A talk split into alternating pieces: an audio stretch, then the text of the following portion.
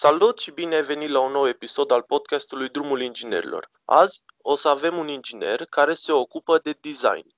El se numește Andrei Mureșan și se ocupă la Arc Research and Development cu designul interior al mașinilor.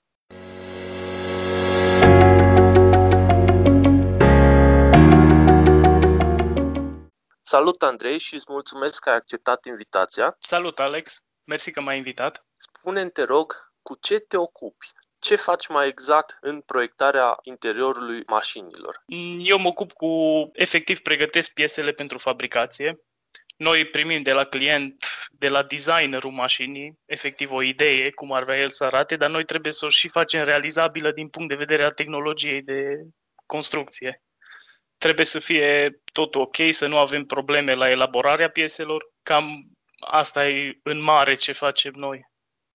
Tot, tot, tot, tot ce înseamnă piese de plastic, piese din interior. Acum, nu numai interior, cât și exterior, pentru că acum plasticul e folosit atât la piese de interior cât și la piese de exterior, la piese de structură. Care sunt tendințele pe viitor? Să se folosească din ce în ce mai mult plastic sau să se rămână ca și la mașinile clasice, de care se zice că sunt indestructibile din tablă sau elemente de metal. Tendințele merg tot mai mult pe materiale plastice, materiale compozite, fibre de sticlă, fibre de carbon, fibre naturale. Care sunt diferențele între fibrele naturale și fibra de carbon, de exemplu? Uh, fibrele naturale se găsesc și ca și rezultat a elaborării, de exemplu, a tehnologiilor de elaborare a lemnului rămân fibre naturale care se folosesc pentru izolație la uș, de exemplu. Ok, un fel de placaj sau rumegușul respectiv e compactat?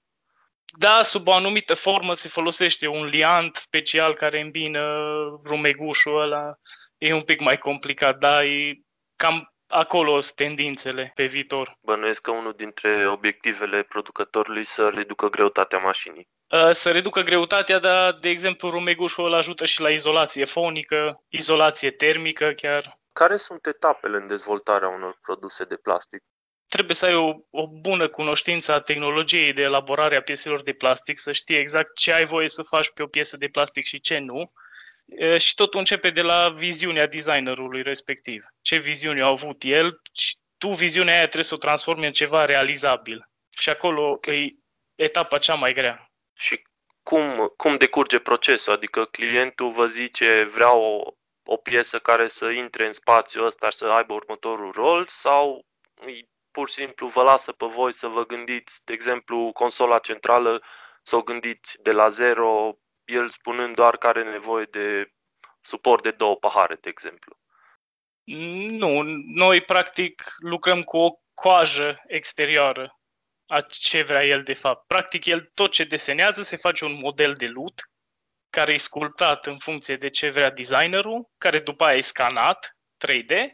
Informația e trimisă la designerii cum suntem noi, care efectiv trebuie să le pregătim pentru producție și de acolo e etapa de producție. Pare interesant ce faci tu. Ai ceva proiecte despre care ai putea să vorbești? Știu că industria auto este destul de secretoasă în ceea ce privește modelele care încă se află în, în dezvoltare.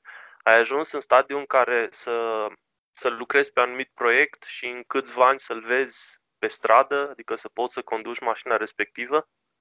Mm, nu pot să zic nu pot să zic pe ce am lucrat, pot să zic eventual numai chiar mașinile apărute în ultimul an, care efectiv acum sunt pe stradă. De exemplu, nou Jaguar I-Pace. Acolo am avut o contribuție, dar mai mult de atâta nu pot să zic. Ah, super fain. Mașini scumpe. Da. Vreau să înțeleg cum, cum ai ajuns de, de faci așa ceva și vreau să mergem puțin în timp, să ne întoarcem puțin în, în perioada liceului. Povestește-mi despre liceul pe care l-ai terminat și cum ai ajuns tu la Universitatea Tehnică. De mic mereu am avut o înclinație către științe Uh, liceul am terminat în Cluj, la Liceul Teoretic Lucian Blaga, secția Mate Info. După liceu, ca și mare parte a familiei mele, am, ur- am urmat calea Politehnicii, Cluj, la secția de construcții de mașini. La noi în familie, asta a fost, ingineria a fost moștenită din tată în fiu, deci alt, să fac altceva nu, nu m-aș putea vedea. Și cum a fost pentru tine perioada cu facultatea? Ți s-a părut greu? Ai avut niște challenge-uri de care ai putea să ne povestești? Ce mai greu la facultate nu-i neapărat primii ani în care înveți bazele, ci mai încolo când tu începi să te documentezi pe cont propriu, de pe internet sau din alte surse și asta e marea problemă în anii de licență la Politehnică, profesorii sunt foarte înapoiați cu tot ce înseamnă tehnologie nouă și ăla e cel mai mare challenge să le demonstrezi tu că se înșală. Spunându-mi asta, mă gândesc că și lucrarea ta de licență a avut ceva de spus în privința asta. Ce temă ai avut la lucrarea de licență? Uh, lucrarea mea de licență am făcut-o în colaborare cu o firmă care produce utilaje de bitacul laser, o firmă belgiană, LVD.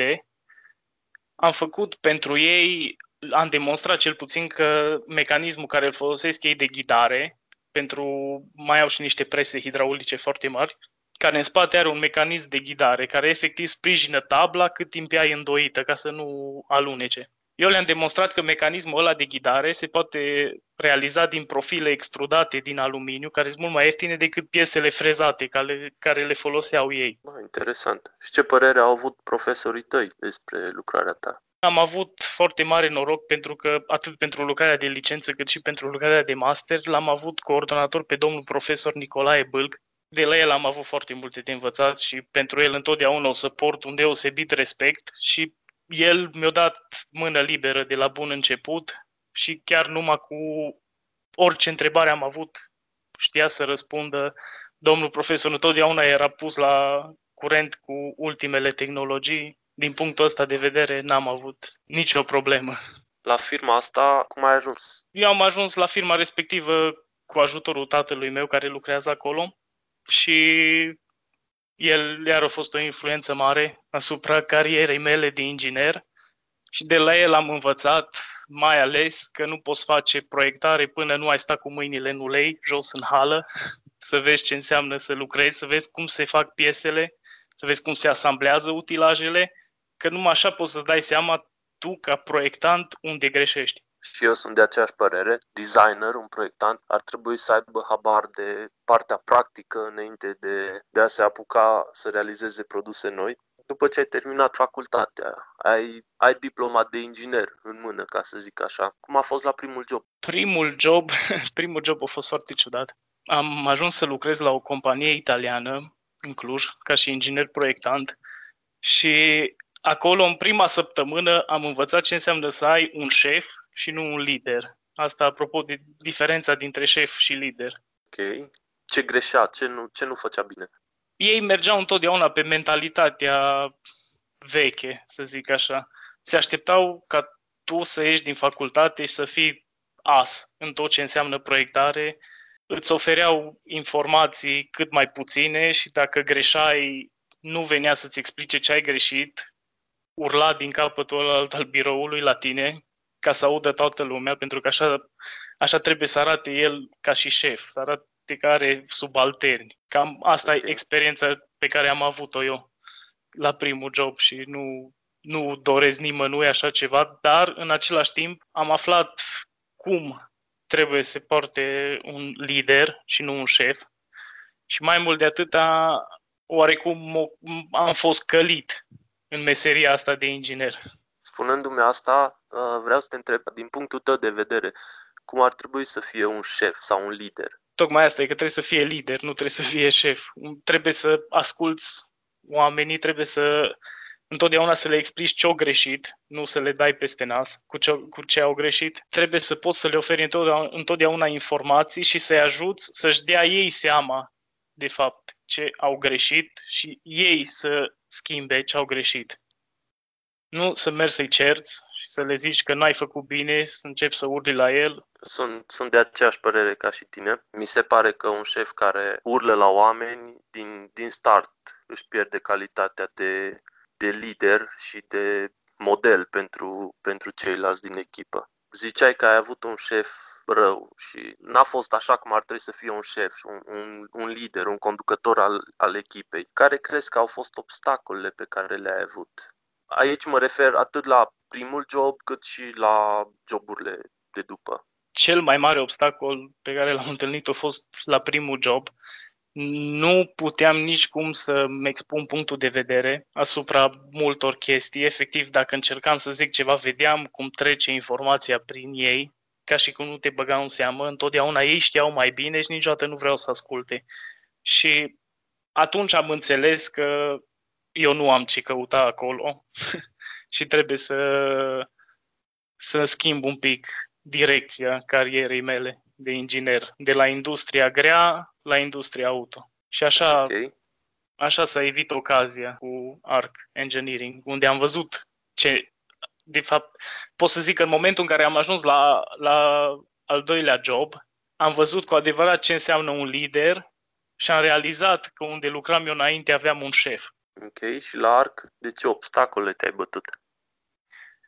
La ARC, la început, uh, marele obstacol era, eu până atunci lucrasem cu materiale metalice, tehnologii de sudură și era total altceva față de ce am început să fac la ARC cu materiale compozite cu plastice și Ăsta a fost marele obstacol. Am avut foarte mult de învățat, am avut de citit foarte multe cărți, dar într-un final totul a meritat.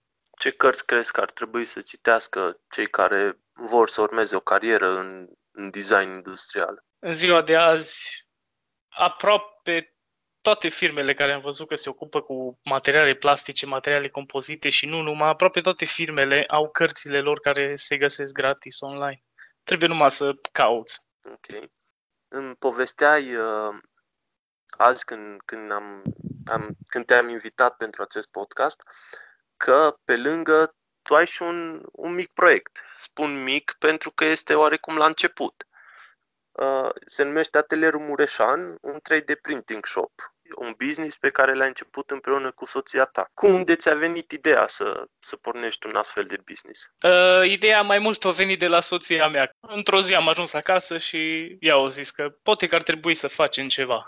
și atunci am zis, ok, hai să vedem ce opțiuni avem. La ce mă pricep eu, să zic, la ce se pricepe ea și până la urmă am ajuns la concluzia asta, că să facem atelierul Mureșan e o ocazie de autodezvoltare nu numai pentru mine, care am terminat ingineria, cât și pentru ea, care o terminat contabilitatea, dar are oarecum o latură artistică. Acum ea poate să-și exprime latura aia artistică. Ok, și ce fel de proiecte faci la atelier? Firma am început-o în noiembrie și de atunci am avut, chiar pot să zic, o varietate foarte mare de proiecte. Am avut de la Uh, clienți care veneau la noi cu piese de la jucării rupte și nu mai puteau să găsească nicăieri altele și trebuia să le reconstruim, să le printăm.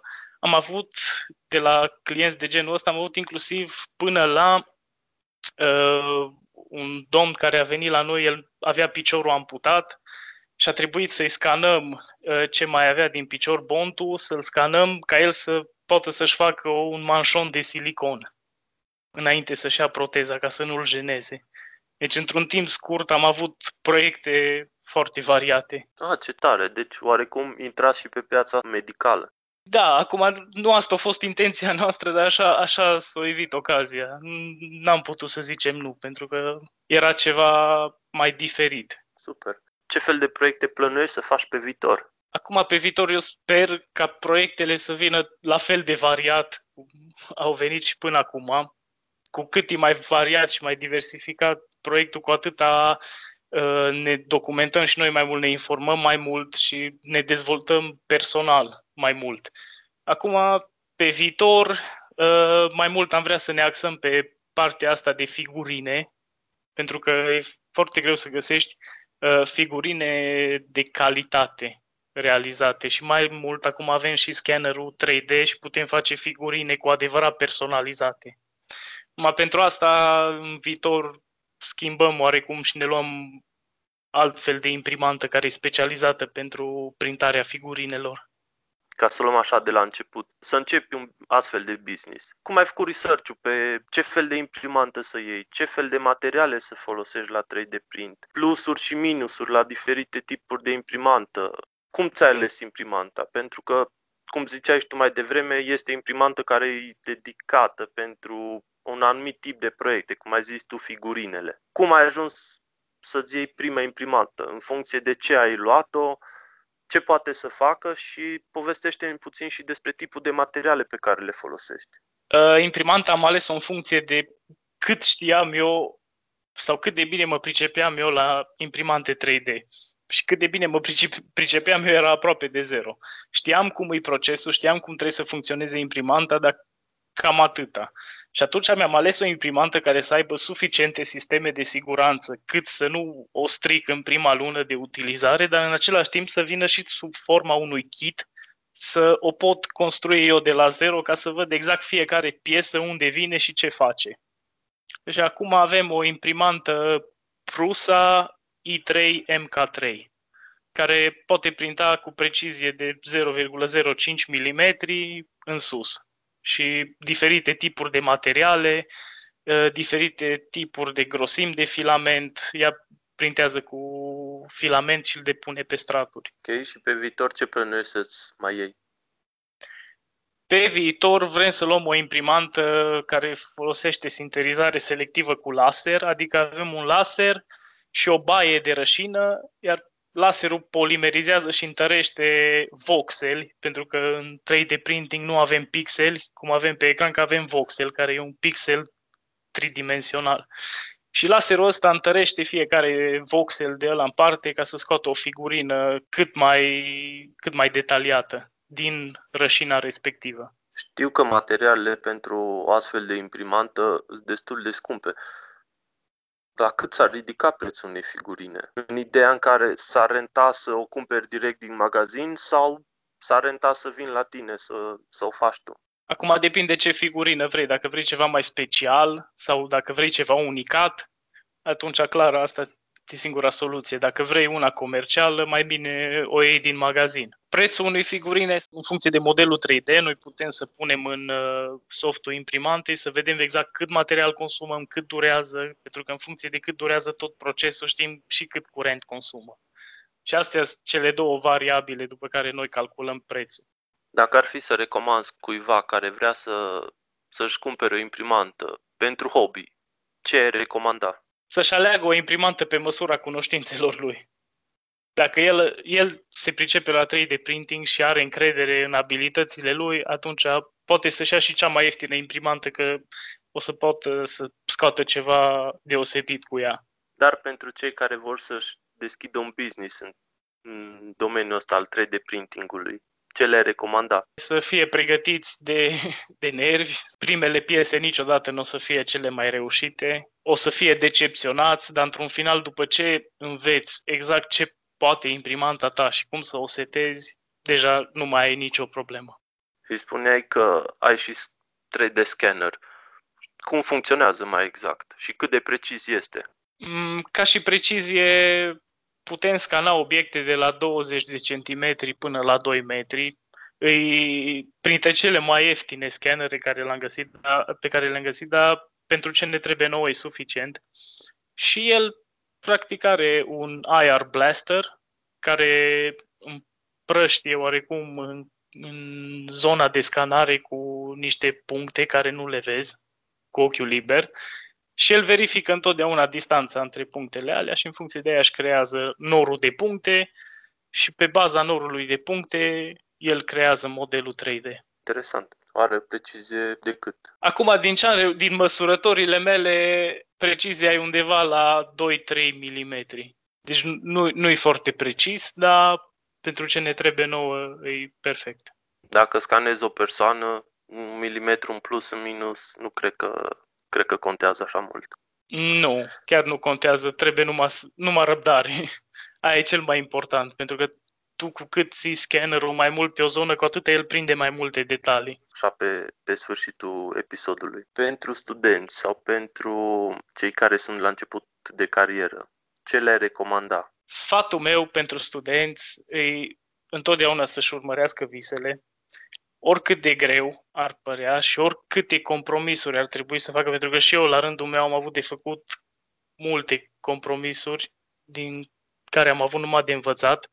Acum câțiva ani am avut de ales între a merge cu familia în afara țării și pentru mine acesta a fost cel mai mare compromis, că am ales să stau în țară, să fac o carieră aici și asta înseamnă că îmi văd familia numai de sărbători dar știu că am sprijinul lor în orice decizie iau și cu toate astea, ă, după decizia asta, mi-am întemeiat și eu familia mea. Deci, dar asta e foarte important, să-și urmeze visele și niciodată să nu te uiți prima dată la bani. Oriunde ai vrea să mergi la un job, niciodată să nu te gândești prima dată la bani.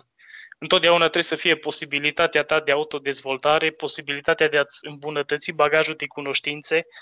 Astea întotdeauna trebuie să fie mai presus de bani. Trebuie să îți alegi firma la care o să lucrezi în așa fel încât aspectele astea să fie încurajate, să nu fie suprimate și trebuie să fii întotdeauna însetat de cunoștințe, trebuie întotdeauna să vrei mai mult și trebuie tu să, să te înveți să fii sigur pe ceea ce știi.